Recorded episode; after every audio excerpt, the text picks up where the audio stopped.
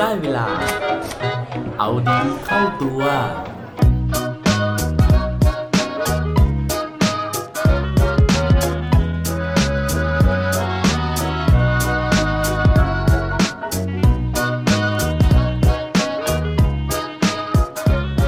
การออกกำลังกายกับการนอกใจเกี่ยวข้องกันยังไงครับ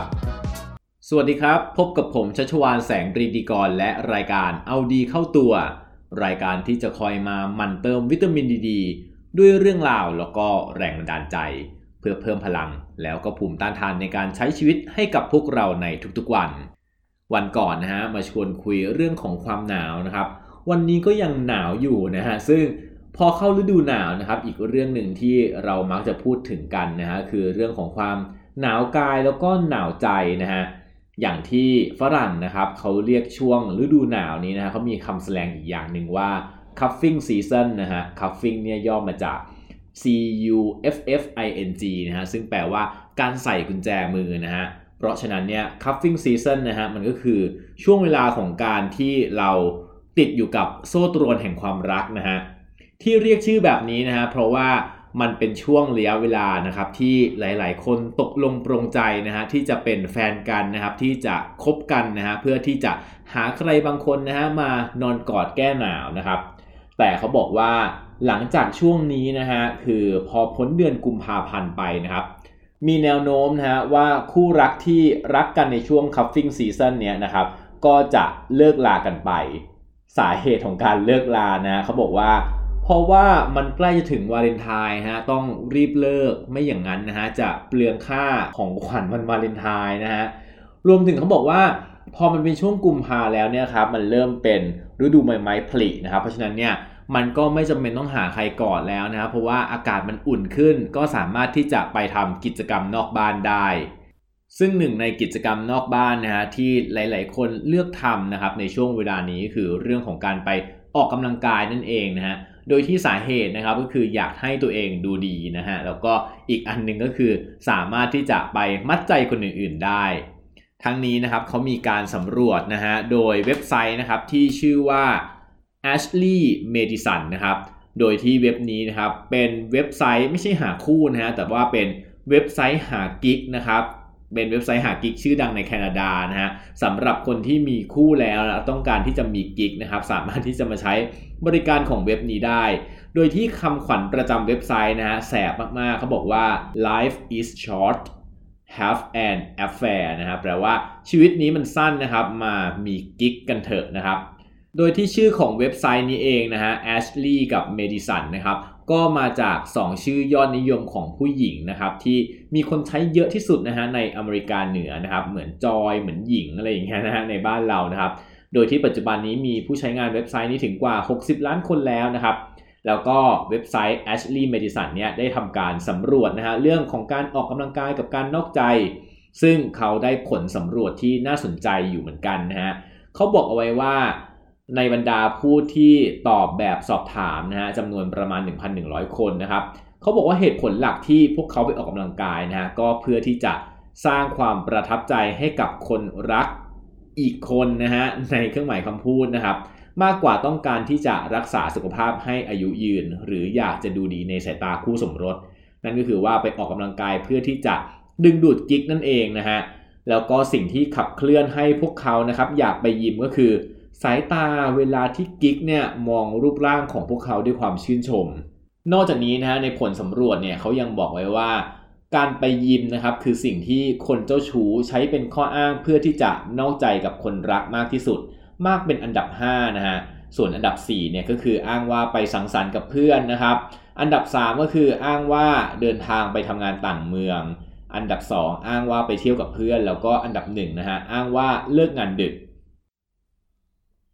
ส่วนสาเหตุนะฮะที่พอเราไปยิมแล้วนะครับ เรามีโอกาสที่จะไปถูกตาต้องใจคนอื่นเนี่ยนะครับ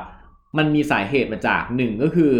ในยิมนะฮะเวลาที่เราออกกำลังกายเนี่ยเราก็มักจะใส่เสื้อผ้าที่มันแนบใช่ไหมฮะคือโชว์มัดกล้ามหรือว่าโชว์สัดส่วน เพราะฉะนั้นอันเนี้ยมันก็จะไปดึงดูดตาดึงดูดใจของคนอื่นนะครับ อย่างที่ 2 เลยเขาบอกว่ากีฬาบางประเภทนะฮะเช่นโยคะนะครับ การยืดร่างกายนะฮะหรือว่าการ stretching นะครับแล้วก็สุดท้ายเลยคือเรื่องของการเล่น squat นะฮะคือการย่อลุกย่อลุกย่ออย่างเงี้ยนะครับ มันเป็นการที่ทำให้เราเนี่ยไป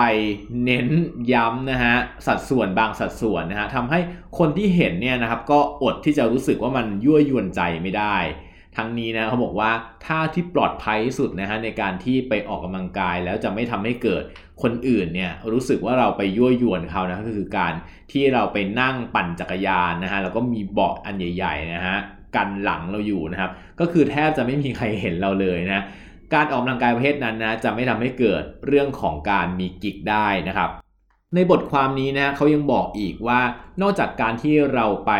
ดึงดูดตาดึงดูดใจคนอื่นแล้วครับ คนที่ออกกำลังกายบ่อยๆเนี่ยพอรูปร่างดีฮะสัดส่วนดีนะครับ เริ่มที่เราจะดูดีขึ้นเนี่ยเราก็มีแนวโน้มที่จะนอกใจมากขึ้นด้วย เพราะว่าพอเรามั่นใจในรูปร่างของเราครับ เราก็จะมั่นใจในเสน่ห์นะฮะซึ่งก็ทำให้เราเนี่ยเหมือนหล่อเลือกได้มากขึ้น สวยเลือกได้มากขึ้นนะครับ แล้วเขาก็บอกว่ามันเป็นผลการวิจัยทางจิตวิทยาที่คนที่รู้สึกว่าตัวเองเนี่ยหน้าตาดีนะฮะหรือว่าเป็นที่ดึงดูดเนี่ยจะมีระยะเวลาความสัมพันธ์ที่สั้น แล้วก็มีแนวโน้มที่จะหย่าร้างนะครับ แล้วก็ไม่ค่อยเป็นฝ่ายที่จะรักษาความสัมพันธ์ เพราะรู้สึกว่าตัวเองเนี่ยถ้าเลิกกันไปนะฮะก็สามารถที่จะมีช้อยส์ใหม่ได้เสมอ เพราะฉะนั้นคนกลุ่มนี้ก็จะมีแนวโน้มที่จะมีกิ๊กมากกว่าคนอื่นๆ พอฟังแบบนี้แล้วนะฮะก็ เริ่มสังเกตนะครับว่าเอ๊ในเมืองไทยตอนนี้นะฮะเทรนด์การออกกำลังกายการเข้ายิมเนี่ยมัน popular มากนะครับ แล้วก็วันก่อนไปฟัง TED Talk นะฮะที่มาพูดโดยดีเจอ้อยนะครับนภาพรนะเขาก็บอกว่าเมืองไทยเนี่ยครับเป็นเมืองที่มีสถิติคนมีกิ๊กมากที่สุดในโลกนะฮะก็เลยคิดว่าเอหรือว่ามันจะเป็นผลพลอยได้นะฮะจากผลการวิจัยที่เราเพิ่งฟังกันมานะครับ แต่ว่ายังไงก็ตามนะฮะการออกกำลังกายก็เป็นเรื่องดีอยู่แล้วนะครับ ไม่ว่าจะทำให้ร่างกายแข็งแรงนะครับ จิตใจเราก็ปลอดโปร่งนะฮะสดใสนะฮะแต่ว่าสำหรับใครนะครับที่ไม่มั่นใจนะฮะกลัวว่าแฟนไปเล่นยิมบ่อยๆ แล้วจะนอกใจนะฮะทางที่ดีก็ไปออกกำลังกายกันแบบแพ็คคู่เลยก็ได้นะฮะสำหรับคนที่โสดนะฮะหวังว่าการเข้ายิมนะฮะจะทำให้เราได้ยิ้มได้สักทีครับ และปิดท้ายวันนี้ด้วยโคดีโคดโดนจาก Norman Lindsay เขากล่าวว่า the best love affairs are those we never had การนอกใจที่ดีที่สุดนะฮะ ก็คือการที่ไม่นอกใจเลยครับ อย่าลืมกลับมาเอาดีเข้าตัวได้ทุกวันจันทร์ พุธ และวันศุกร์รวมถึงฝาก subscribe เอาดีเข้าตัว podcast ในทุกช่องทางที่คุณฟัง รวมถึงกดไลค์ กดแชร์ ในทุกโซเชียลมีเดีย Facebook, IG และ Twitter สุดท้ายนี้ have a good day ขอให้วันนี้เป็นวันดีๆ ของพวกเราทุกคน สวัสดีครับ